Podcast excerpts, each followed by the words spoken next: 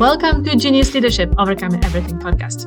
I'm your host, Anna Liebel, a mind shifter, helping male leaders in tech get out of the firefighter mode, become the proactive leaders they want to be, and enjoy the ride as they go.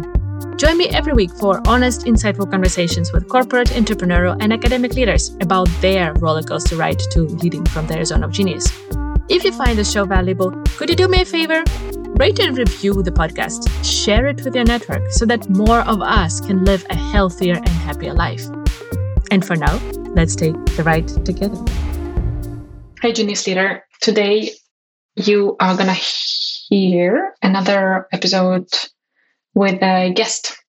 My guest today is Filip Kozak, and I've known him, not personally, for many years. I studied at the same university, the same time as him. He was a couple of years older uh, and on a different program, but he was very active in the university life. I saw him from that perspective, uh, seeing him as the active part of the student life of the whole university community. And I've been connected to him on LinkedIn, and I thought it would be a great opportunity to talk to him and bring him on the show to share an experience of one of the C E Os back in Ukraine. So Hlib is C E O of Fondex.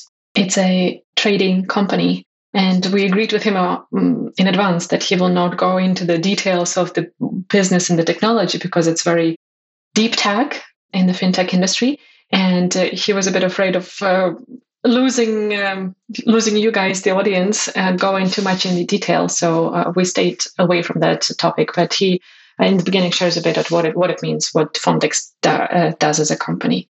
But our main focus was, of course, on the past three months of living in Ukraine and leading a company in Ukraine in wartime. And this was a beautiful conversation to me. I have so many things that I will need to digest myself and reflect on and talk to more people to understand how that affects me, how that manifests in my life, and so on. Uh, because just to give you a, uh, an understanding, uh, Hlib has bachelor in political science, master's in uh, philosophy, and he works as a startup a founder in fintech. Just this background probably, uh, hopefully, makes you interested in listening to the conversation, because Hlib brings his vision of the world from all these perspectives. And I think it's it's a very valuable way, um, valuable resource for every one of you to understand Ukraine better right now. And this is the one of the goals of the series for me uh, on the show, to provide you with a chances to hear different voices and deepen your understanding of what is going on in Ukraine right now and who Ukrainians are. Understand us as a nation, understand us as people, as specialists and professionals, just that you you can get a better picture of, of the world right now. And I'm very grateful for Hlib's generosity with his answers, his reflections, and um, his experiences.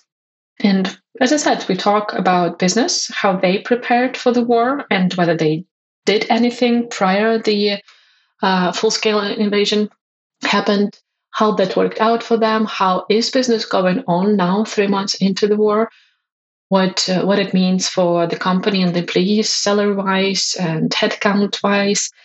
Mm. We also talk about Hlib's experience as a leader, uh, what it meant for him to lead a, a team of twenty people in Ukraine and more abroad in the times of a full-scale scale invasion. But as I said, we also go into the merged experiences or reflections from his knowledge in politics or political science and philosophy. In fact, and that's something I didn't know, he did his bachelor's thesis about uh, political situation and relationship with Russia. And he shares his insights from that work and from following the uh, the development of Russian aggression years before the full-scale invasion. But also talk about what makes Ukrainian entrepreneurs who they are, um, what is the main feature of Ukrainian entrepreneurs. And, you know, as uh, many people talk, and even I talked about on the show, a lot of people are talking about resilience. But for Hlib, that one is number two. And the main feature of Ukrainian entrepreneurs in his eyes is something different. And we discuss his beautiful reflections on where that feature can come from, I just really want you to listen to that part and uh, the, this whole conversation, because it takes us surprising, for me at least, ways, and just creates a beautiful experience of understanding us more. So please enjoy the episode. Keep standing with Ukraine, support in whichever you way you can. If you can do it financially, please do. And we'll always put a link to um, number of resources that are reliable and trustworthy in Ukraine, in the ways that you can support. And um, see you on the other side. Hlib, welcome to the show. Hello, hi Anna. Hi Hlib. It's it's interesting to talk to people whom, like, I know as Ukrainians, and I've only knew, knew you from Ukrainian context and, and speak English to you. But um, yeah, this is I think this is very important for me to give my platform and uh, let my audience hear Ukrainian voices in in these times, uh, so that people can learn more about what Ukraine means in uh, in today's context. Hlib, I would like to uh, start with a question about your business, your company. Can you, in layman terms, in very simple terms, explain the very complicated things you do in the fintech? Yes. Uh, hello, everyone. Uh, my name is Hlib. I'm C E O of uh, Fondex. Briefly speaking, it's a neo broker. We make services for professional and semi-professional um, traders and investors. Uh, who want to trade uh, stocks, not in a common way, but in a smart, sophisticated way. So we create the whole infrastructure for it. And briefly speaking, it's called neo broker, like Robinhood or like uh, uh, Bux in the E U. But uh, we are more, we, our products are more co- complex and sophisticated. It's, if talking about general, general idea. So, uh, Yeah, I'm ruling it, uh, and uh, to do it, we provide different services. We provide uh, software as service to to trade. We provide educational services. We provide investment services, et cetera. And uh, in complex, it is shaping the uh, the landscape of business, something like that. And and when did you establish Fondex? Uh, in uh, twenty sixteen. Mm-hmm. So it's been on the market uh, for a while now. Soon it will be six years. Yes. Mm-hmm. Yes. Mm-hmm. And you're a Ukrainian-based company, but you also have offices in a couple of other countries, right? Czech Republic it was, and U S and Poland. Yes, uh, mm-hmm. True. Uh, mainly our core team is uh, from Ukraine. Uh, me and my co-founder, we are Ukrainian people. Uh, most of the processes are, are here, and our offices um, outside uh, Ukraine are mainly like utility Uh, utility-based uh, offices. This means that they are not uh, responsible for business development, or like uh, they're just supporting the processes that should be mm-hmm. for substance. Uh, there is this term substance. If you have the company, you need to, to have the local staff that will do like the the financials, the legal stuff on, on the ground. So we are mm-hmm. mainly having that like this. So the core team is uh, Ukrainians in Ukraine. Mm-hmm. Yes. I see. And how many people do you have in, in the Ukrainian team? twenty. We have. So, uh, mm-hmm. yeah, yeah, go on. Go ahead. no, no, I just wanted to say that uh, we have, uh, it's interesting. I, I see this as the network, because we have, if talking about all the people involved in doing the business with us, it's around fifty people. Yeah, but uh, in core team who are doing every day something, it's, it's twenty. We, mm-hmm. we made, uh, to do our business, we combined a lot of existing products from other teams, and we are like connected in, in, in it, like mm-hmm. software teams, like marketing teams, et cetera. That's cool. That's good to collaborate those ways. Hlib, I would like to jump into the topic of the uh, the war, the full-scale mm-hmm. invasion that Russia has that has been ongoing now for three months. And uh, you posted recently on LinkedIn that that that might have affected or could have affected your business because you're Ukrainian based, but it did not. Could you tell us more about that? How how did it happen that your operations were not affected by Ukraine uh, by by the war in Ukraine, and uh, what have you been doing for that? Okay, can I reply not briefly on it? Can I reply? Yes. You have all the time in the world for this. With a story, uh, look, uh, uh, to, to take a step back. I need to say that um, there is the idea that to be an entrepreneur or to do a startups or not startup, but like uh, money making business uh, is fun.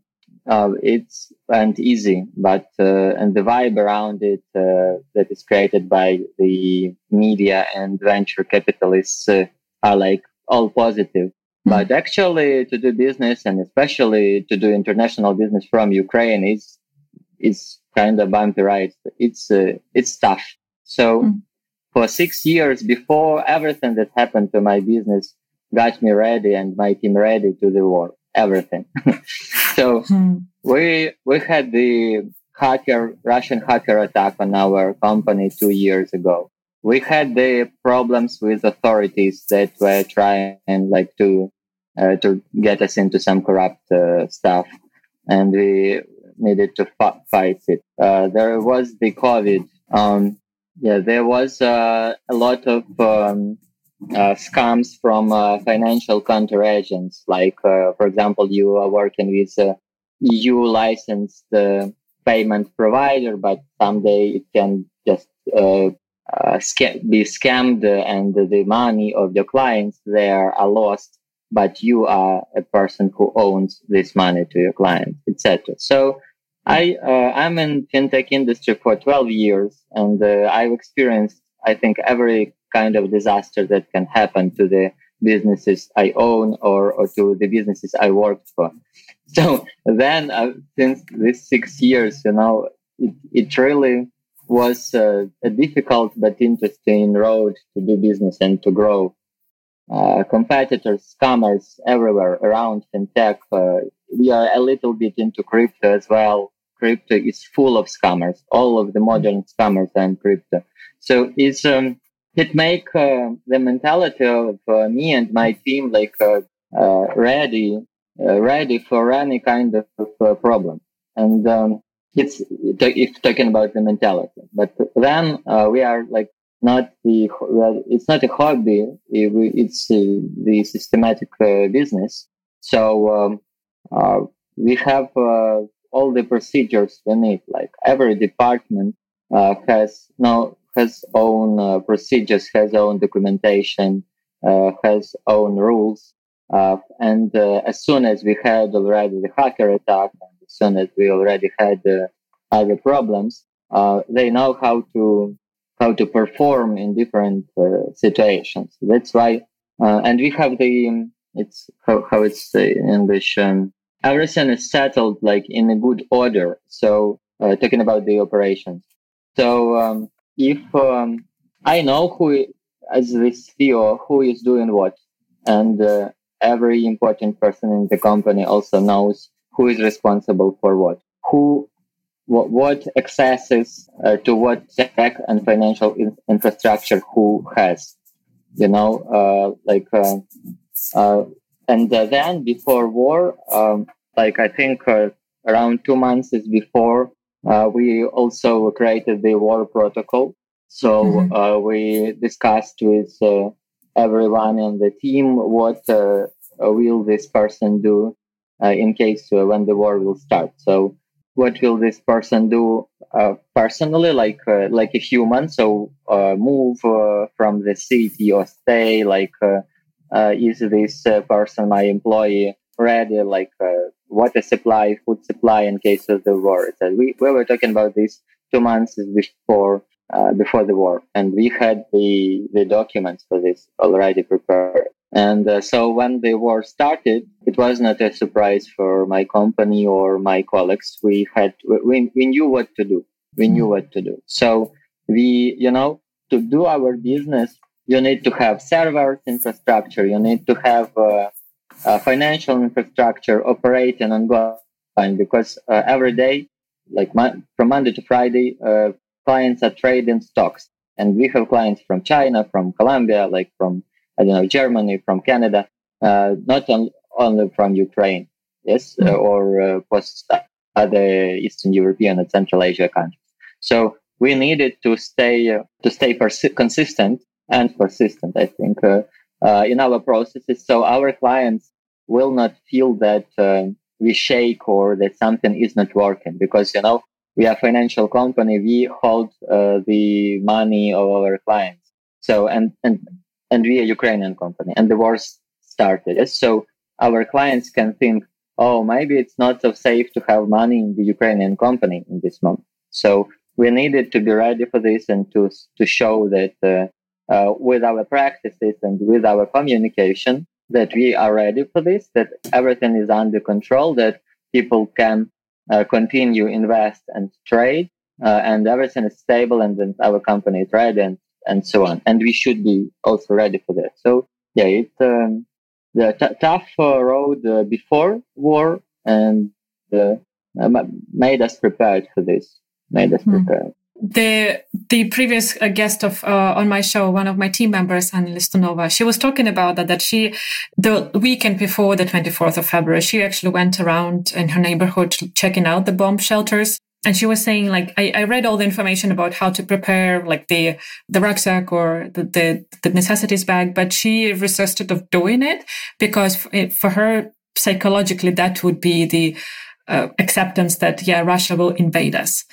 And you ha- have had those plans, and it sounds like you have managed to stick to them before. How how was that affecting you, your psyche, both you personally and also your team? Uh, those discussions of creating those plans, what kind of thoughts did they bring?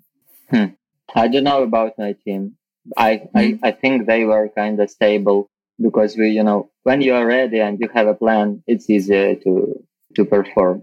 I, I also had the personal plan. What will I do, like me as a as a human? And uh, I had a sister in uh, also in Kyiv, so we had the, I, I had also the car with a full uh, bag of uh, gas. Uh, uh, I had the my uh, like like I said necessity bag, or how it's yeah. I had my mm-hmm. stuff ready, food supply, water supply, everything that uh, we were ready to move.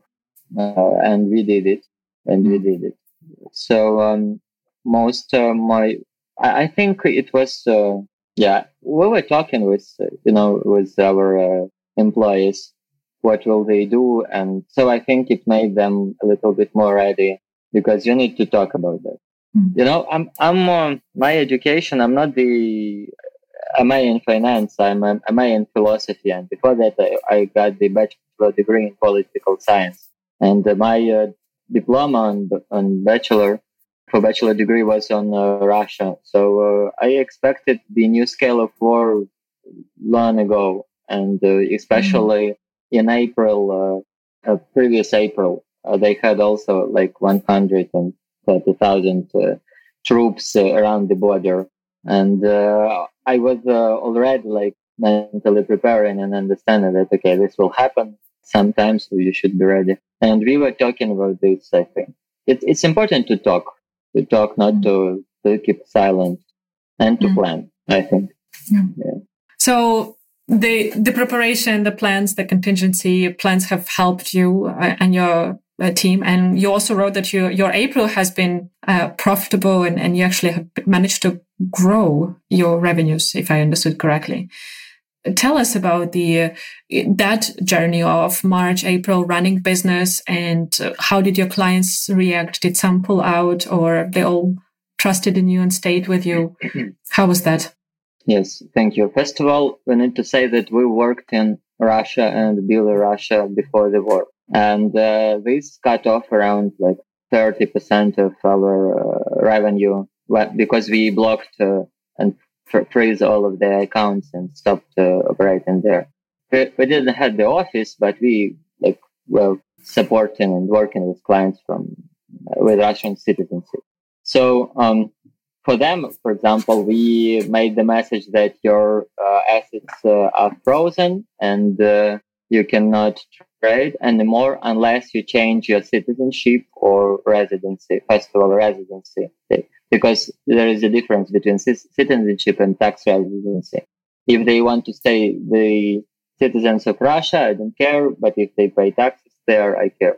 So, and uh, for example, we had some group of uh, uh, people from from Russia that immediately started uh, moving to Georgia and uh, changing their residency to continue working. When will they do this? I think we can work with them.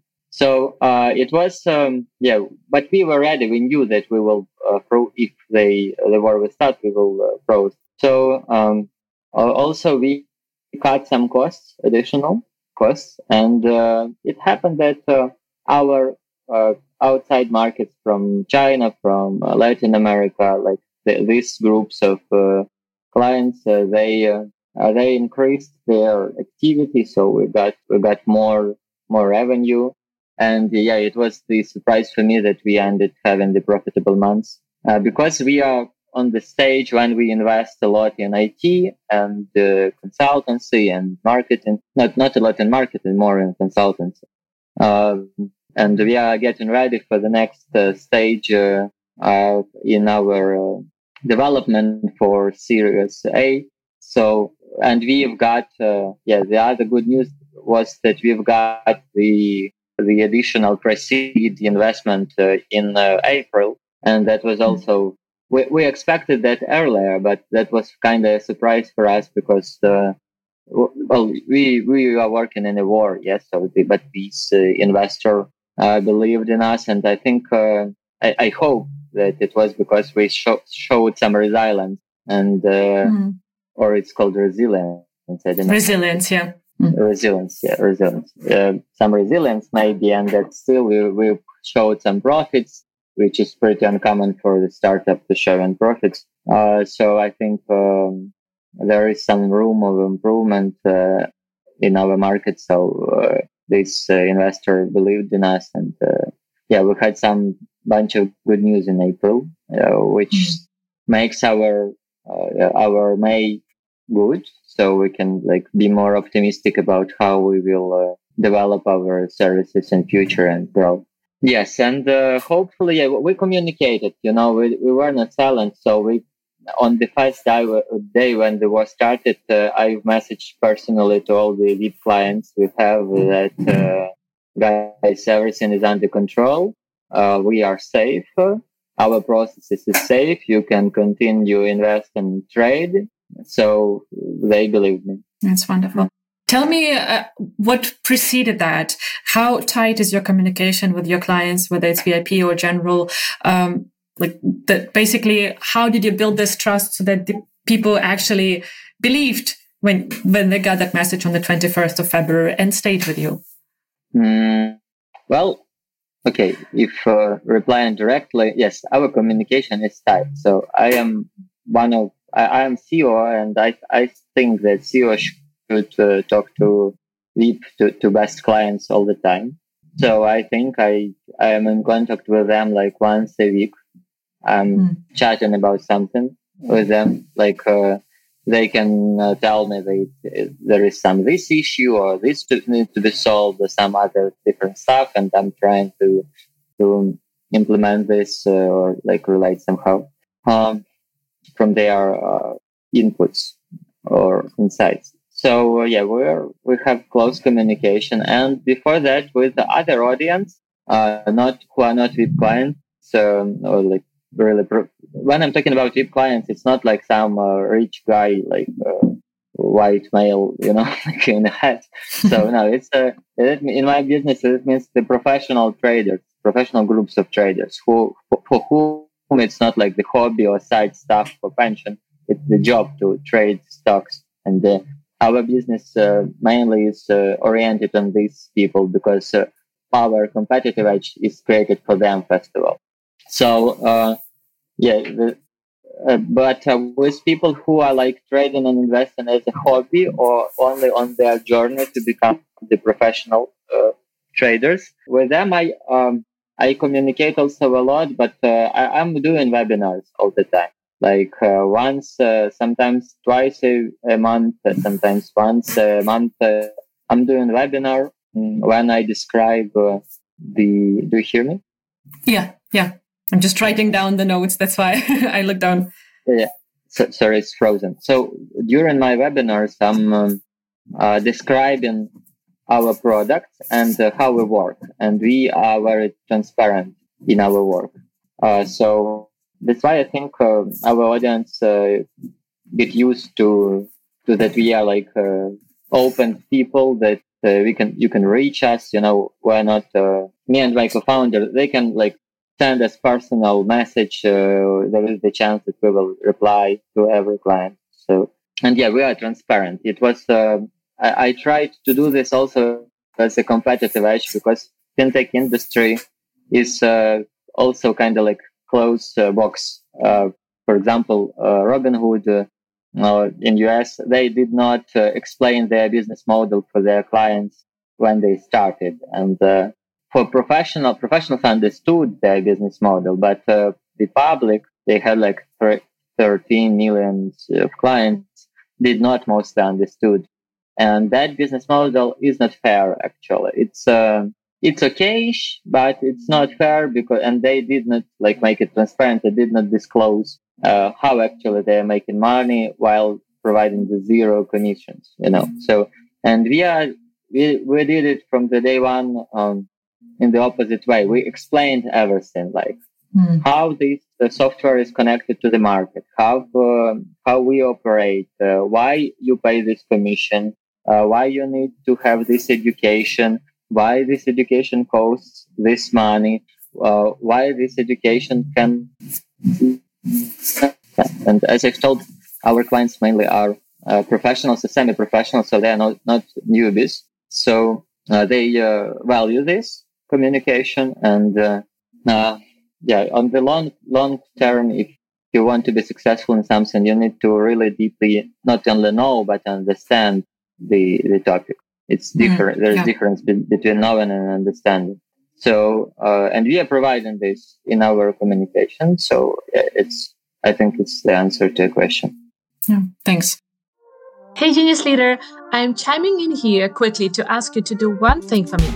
If you're enjoying this episode, share it with one person who you think would find it valuable as well. Let's spread the goodness together so that more people can play within their zone of genius. It's interesting to see how like you, you have different ways of communicating with the clients and building that relationship. And talking about the webinars, uh, can people subscribe to them on your webpage, or how can they mm, get access to the news about those? Yeah, to, to, to get into our network, you need to just register on our website. It's called uh, fondex dot pro for English mm. audience. And then um, after that, um, you will get the invitation to our chat in Telegram, uh, and uh, mm-hmm. you will get the invitation to our next uh, webinars uh, and uh, like uh, other other events uh, online or offline that we we perform. Mm-hmm. So yeah, kind of this. Like uh, when you register, you got into obviously into our C R M and into our email list, and uh, we will uh, our consultant will will tell more. How you can get uh, more, more? How you get can get more? Something cool. Like this. Yeah, we'll put we'll put the link in the show notes that you can uh, the listeners can easily uh, reach the uh, the uh, webpage and register. Hlib, if we go into the your learnings or from the wartime right now, uh, what did it mean, or what has your experience been as a leader of the company and uh, of of your team? Mm. Well, I'm happy that I can pay salaries, you know, in, uh, we paid, uh, in, uh, February, we paid uh, two salaries at once for March upfront, just for people to have more money because we didn't know what would happen next. So, and so they will also like feel more safe, uh, I don't know, uh, that, uh, the company will work, everything will be fine. So they will stay uh, in focus with their uh, job tasks. Um, so I'm happy for that. Uh, I'm ha- I tried also to raise some uh, some salaries where I could, uh, just also to show that uh, it's not like uh, we, we are growing and developing to save to save most of the all of the team because I didn't uh, how to say it uh, not to hire you but like you you uh, didn't have to fire let go. Ah, ah, anyone? Yeah, I did. Yeah, fire. I even didn't know this word in English. Okay, so, I almost. That's a good sign. Only, only if they uh, like um, they were completely out of their mind. So um, yeah, I'm happy that I didn't fire anyone. Yeah, that's that's it. That's it. So um, I don't know. We are. Did you have like, to? Yeah, it's it's it's mostly. I've said mostly what they want. Mm-hmm. Like, did you have to take any, I don't know, extra conversations with the employees because of the stress of uh, working and living in the wartime? Or did you feel like they were all managing okay?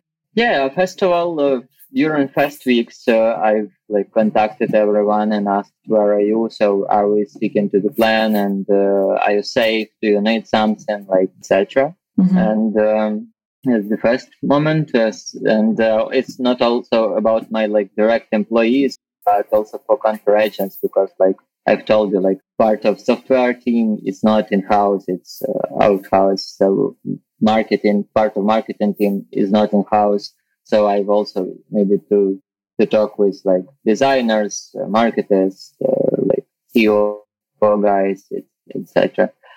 Uh, just to, to know also that they are okay and that we are continuing working and telling them that everything will be good. So, um, yeah, kind of this.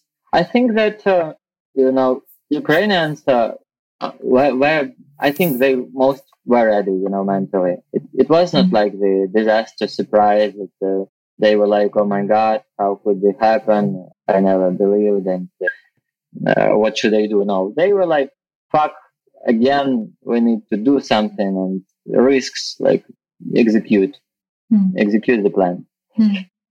I I don't feel that like uh, about my uh, colleagues that, as a child that they're just scary. No, they like were performing as adults. You touched on a very interesting thing earlier in the conversation about entrepreneurship and doing business, how that prepared you for the war. Mm. And that brought me to think or reflect about that. And entrepreneurship has been blooming in Ukraine, and we have so much innovation going on. We have so many tech startups uh, that uh, that are really worth watching. Um, we have I T sector blooming, and Ukraine has been called the Silicon Valley of the East, Eastern Europe and those kind of things. So do you think that is part of our formula with the resilience that uh, the world is in awe of right now? Maybe. I think, you know, the entrepreneurs I know, I would say that the main feature of them in Ukraine, it's not resilience. Resilience, I think, came second. First is creativity. Mm-hmm. They are creative. I don't know why. Maybe because we are on the edge of West and East world. Maybe because uh, um, to survive in Ukraine, you need to be creative, you know, because you don't like... Um, Maybe it's, it's the language stuff, because our language is um, is diverse and um, is rich. Our language is rich, so you le- you have a lot of words for you know uh, for I don't know for walk and like like English, but uh, yeah. not like the empire English, em, em, uh, imperial English, but like yeah. the the English English. It's really rich uh, language, like Ukrainian as well. So. And uh, language, uh, now I'm speaking as a philosopher, language forms, uh, um, your language forms the way you think and live. Uh, and that's why I think uh, Ukrainians are really creative people. So Ukrainian enter- and entrepreneurship is a creative, um, creative thing. And then, mm-hmm. so when, when you start, when you enter from, when you are doing business, when you are an entrepreneur, first of all, uh, what is moving you? Uh, is uh, you want to create something like something interesting, and uh, it's uh, I'm calling this. Um, uh, I I'd like to I like to tell about my what I'm doing. It's like uh, organizational um, art, organizational art. Like uh, that's that's kind of art to do to do business. Uh, so um, yeah, kind of this. Hmm. And then uh, and then because you are in Ukraine and not in the Silicon Valley or or like, I don't know, Amsterdam, uh, you need uh, to be creative. Uh, you, you need to, to be resilient. Yes, you need to be resilient because uh, you will uh, th- we will not have a lot of uh, fund, free funding. Uh, you will not have a lot of network. You will not have the uh, people uh, in executive board who understand your business. Uh, in Ukraine, I, I know only two people, two, who know my my industry better than me. Mm. Two. You know, so It's not like, uh, and in every, if you're doing global business, in every case, you will not have like uh, a lot of uh, guys from uh, sixties who were doing something for rent corporation or whatever, like, uh, who were, you don't have the old professors from Stanford, and you don't have the infrastructure to, to, to do this unit, like to invent, create, copy and stuff. Mm. Yeah, something like this. Very interesting. It, uh, it it's very... Uh, thought-provoking for me, like your um, thoughts on creativity and where it stems from, and the relation between the language, the, the richness of the language, and that. Those are things I definitely want to reflect more on my own, yeah. or talk to more people about. Yeah, look, for example, at our music. Uh, world doesn't know about our music, but uh, our music is really rich. Like we are, we are doing a lot in music industry, and uh, like. I don't know, uh, after Bre- after Britain and U S and maybe Korea, I don't know the countries who have so much, uh, so much musicians and different styles that are really, really good. That are, and that's why we are winning Eurovision so, so, so often. And, um, yeah. So, uh, and, uh, for example, you can also take a look into uh, how much poets we had. We had like uh, hundreds of poets. It's uh, not many people think about that, but not every nation had has one hundred poets in their history who are good, like who are mm. good, who are not like doing some simple lullaby, but who are mm. really good. So, and it's uh, the the the basis of it is in our is in language. It's actually something that I've been reflecting on for the last couple of months, reading poems from. Mm, from international poets uh, or in original in origin right English uh, I'm learning Icelandic, so I was looking at Icelandic poems. I know Swedish, so I was reading Swedish poems in German, and I always felt like they were so, they, they're somehow so simple, and I was like, where is this melody that I took for granted, the Ukrainian poetry that we learned so much at school?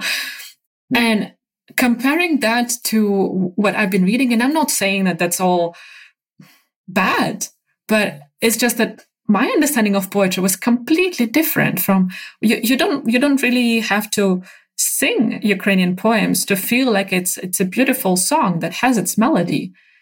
And yes. That was a discovery for me. Only now in my thirties did I understand how special the creations of our poets are. Yes, we we have um, the good poetry has inner r- rhythm. How it's Mm. rhythm, how it's in English. Yeah, rhythm, yeah. Rhythm, in the r- rhythm.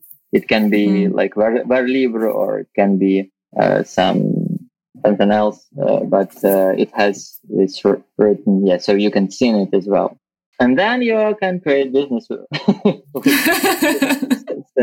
yeah, it's very interesting. You see how, uh, I think it's fascinating how you connect it, uh, you cre- like the language and our poetry and our culture to creating businesses with uh, deep, complicated uh, tech, like the industry that you are in. And I think it's beautiful how you're showing people that it's not either or.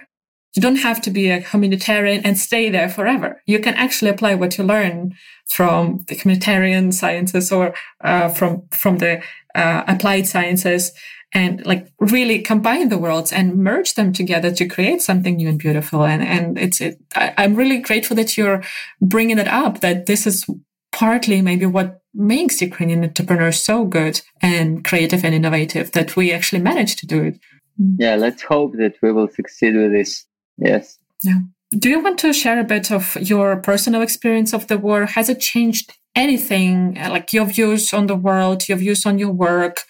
Mm-hmm. I think um, I finally understood the level of how the level of how cynical world can be, and uh, it's like stupid to say world in general, but like the level of uh, or, or the amount of cynical people and processes uh, in the world. I think uh, as a, I assume myself as a good person, you know, so I expect good from most of the people around, et cetera. And um, but then uh, I'm the fan of uh, Alien uh, saga, you know, Alien saga, like Prometheus uh, spin-off and stuff. this, and uh, they proposed the different idea about the world, that it is uh, really cold, uh, uh, dark, uh, not comfy place uh, where everything wants uh, actually to survive, and if it needs to kill you, it will. And it can be different, it can be mad. It's not really fun. And um, yeah, so uh, I think war brought me back a little bit to reality from the think uh, ideas about how we can uh, here in Kyiv and in the world create uh, beautiful new businesses, uh, develop our creative industry, like uh, travel around uh, and stuff. Uh, and uh, to, to the idea that there are still a lot of people who are poor, who there is uh, hunger, uh, there are crazy, crazy people, there are mean people, and uh, a lot of them live uh, around our border. So and there is, yeah, reality is more harsh. Uh, mm-hmm. And uh, what is, what this means for me is it means that my decisions in from this moment and in future, I hope, will be more realistic. So I will not be too optimistic about the outcomes of my decisions. I will. I, I'm doing investment business, so risk is uh, like second word for me. But uh, still, uh, it's uh, I, I I'm optimistically biased, you know. Mm. So now I will do less. Now I will do okay. less. I actually discussed it with my best friend uh, just before our conversation. Um, this duality of of of the world right now, or of our living, or of our reality, uh, when we we who's some uh, who are outside of Ukraine, we see this normal life around ourselves, and mm-hmm. every single moment we we are reminded in our heads and in our hearts that our dear ones are in danger now. They, the war is going on back home, and it's this weird inner conflict, continuous inner conflict of. Should we live our life? Should we not give that victory to the enemy? Versus how can we allow ourselves to live our lives? What are your thoughts on that duality? Mm. I understood that there are no or few people on the zero, like on the front line, who want uh, me to suffer from Ukrainian side. That uh, most of them, they are like doing war with, uh, with a smile, you know. So uh, they don't want me to suffer. They want me to work and to support Ukrainian economy and to support them with uh, money. Mm. And uh, if I would be on the zero, like on, on the front line, I would also. You never want uh, other people to suffer for you. It's like uh, not the healthy thing to want. So uh, there is no sense to do that. Uh, you need to continue your life. You need to continue enjoy. You need to have fun, but of course, uh, if you if you can, if it is sustainable for your financial health and for your life, uh, it's better to help uh, uh, Ukrainian army and Ukrainian economy to win. Yeah, I was uh, trying to on the second day of war. I was trying to volunteer, like in the uh, I don't know, it's the translation. It's like uh, um.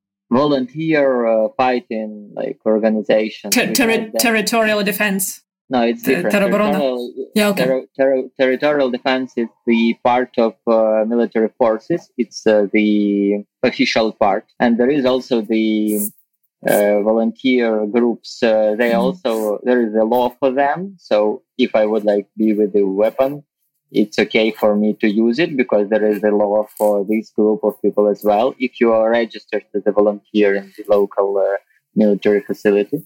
So I, I had the idea that, okay, I, uh, I, when I got from Kyiv to Western Ukraine, to my hometown, now on the second day of war. So uh, I had the idea that first of all, I will come back to Kyiv and I will join territorial defense. Then I understood that the bridge uh, to Kyiv was blown up.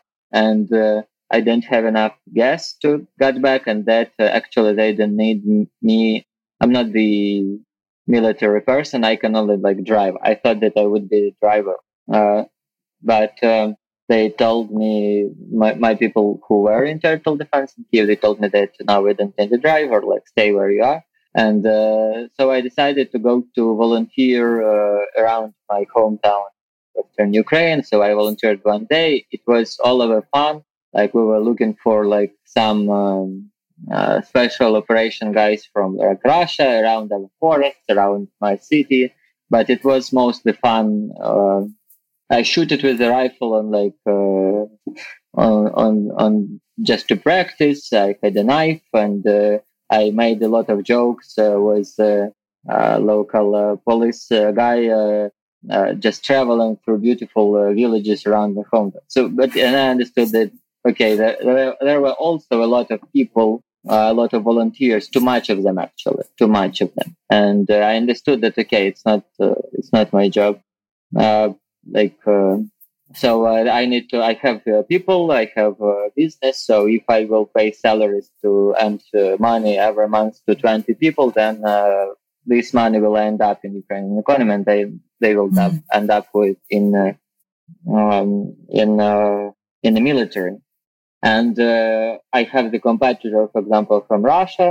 So if and they have a lot of uh, their business have a lot of problems now, uh, more than they had before. So I understand that if my business will survive and they will not, I will be my business will be main in our region of uh, East. Uh, East uh, Europe and uh, Central Asia. So uh, Ukraine only will win if I will work with this. So it's my, my front line, and I can like send money or what I, what I, what is sustainable financially for me, uh, and that's my front line, and that's all. That's all. And then after that, of course, I try to understood like uh, more about uh, how the war is going. So I think like a few hours a day I'm checking what is going on, and and reading uh, some professionals uh, who provide a professional view on uh, what is going on in the war. I spent some time to find these professionals and to like uh, separate them pro- from the noise. Uh, and I understood that yeah, to to be military, it's it's the profession. Even to to to be the simple uh, shooter, you need at least like half a year of good practice. Uh, if to be to be good in it. Yes, so uh, it's not something you do overnight. Uh, so there is really less. I'm I'm more helpful with staying consistent with what I'm doing. That's mm. uh, that was the journey of my mind uh, during about my involvement in war. Mm. Thanks so much for sharing your journey, uh, Hlib. I think it's very important, and I, I like how basically you're talking about finding your own, your personal frontline, and mm. uh, this is something that a lot of us had to go through, find our uh, way of contributing. Um, mm-hmm. I, I had to go through that back in two thousand thirteen, for example, when Maidan was starting and I was living in Sweden. And I shared on this podcast that I I was considering several times, seriously, like almost buying the ticket to go back and, and be on Maidan with a lot of people from our university, because we studied the same university.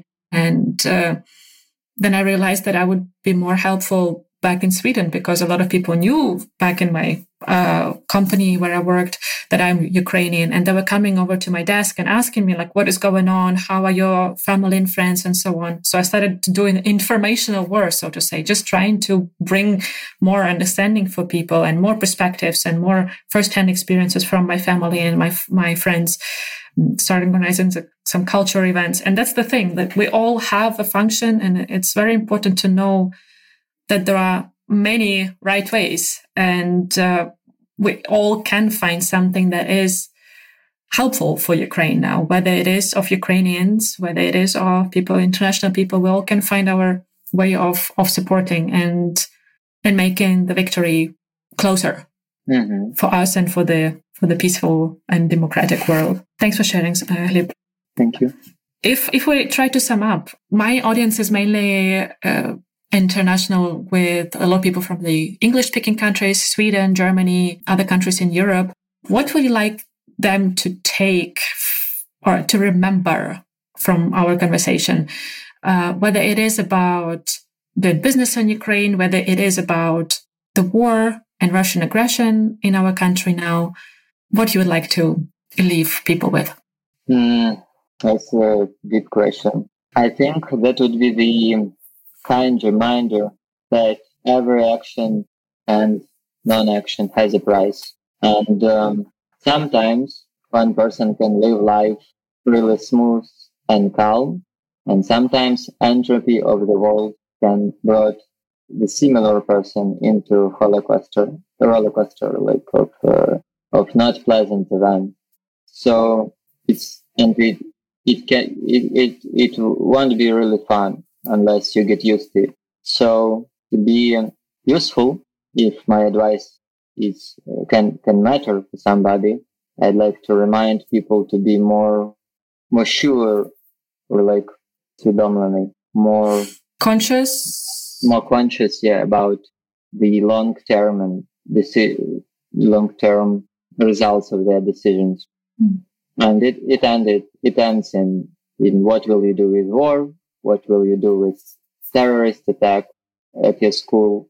What will you do with uh, your business? What will you do with education?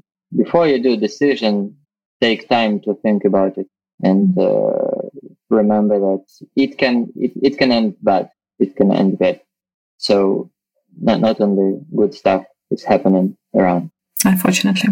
Hlib, thanks a lot. And if people would like to figure out more about what Fondex do and uh, somehow join your community, whether it's professional traders or someone who is interested in uh, learning more, what would be the best ways to get around? Yeah, just register on our website, fondex dot pro, and uh, our consultant will uh, talk to you and will understand more who you are, what's your interest, and will guide you through our products and through our all, all bunch of communication channels we have. Mm-hmm. We have free consultation for everyone who registers, and this consult- consultant can, in a pleasant way, guide person where this person wants to. Thank you so much. I really appreciate your time and your you. uh, sharings and learnings um, from these past three months. And um, I can only wish the peaceful sky over our home. Yeah, and, uh, I hope so. And thank you everyone for listening, and talk to you next week. Yeah, thank you people for getting into our lives. Thank you. Thank you for joining us for this episode of Genius Leadership. If you enjoyed the conversation, hit the subscribe button to not miss an episode. And to help more people become even better leaders, rate and review our podcast and share it with your communities. For more conversations about living and leading from your zone of genius, connect with me on LinkedIn. Genius Leadership is an honest conversation about leading yourself and others, and it's my honor to be your guide in overcoming everything.